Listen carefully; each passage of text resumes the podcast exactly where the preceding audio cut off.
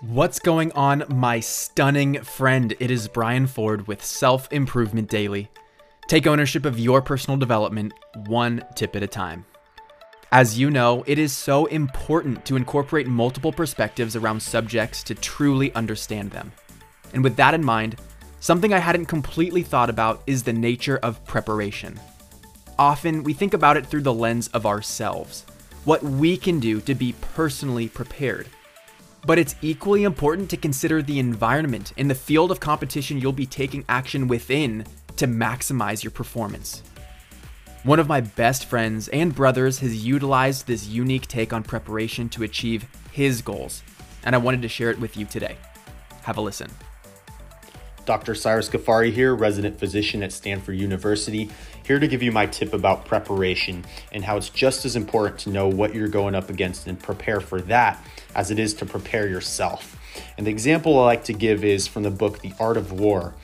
And it's if you know the enemy and know yourself, you need not fear the result of a hundred battles. If you know yourself but not the enemy, for every victory gained, you will suffer a defeat. If you know neither the enemy nor yourself, you will succumb in every battle. The best example here is in an interview. Of course, you need to know your application well and the most common questions that are asked. However, it's just as important, if not more important, to know who you're interviewing with, what the company is all about, what are their strengths and weaknesses. And this will really help you stand out on the interview and make sure that you do very well and you're very confident going into it. Really think about that. And to summarize that Art of War quote, preparation isn't just about you, it's also about you with respect to them.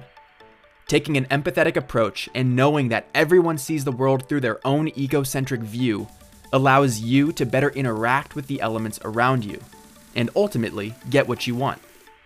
If you're in medical school or in an intensive program, you might benefit from hearing more about Cyrus's experience.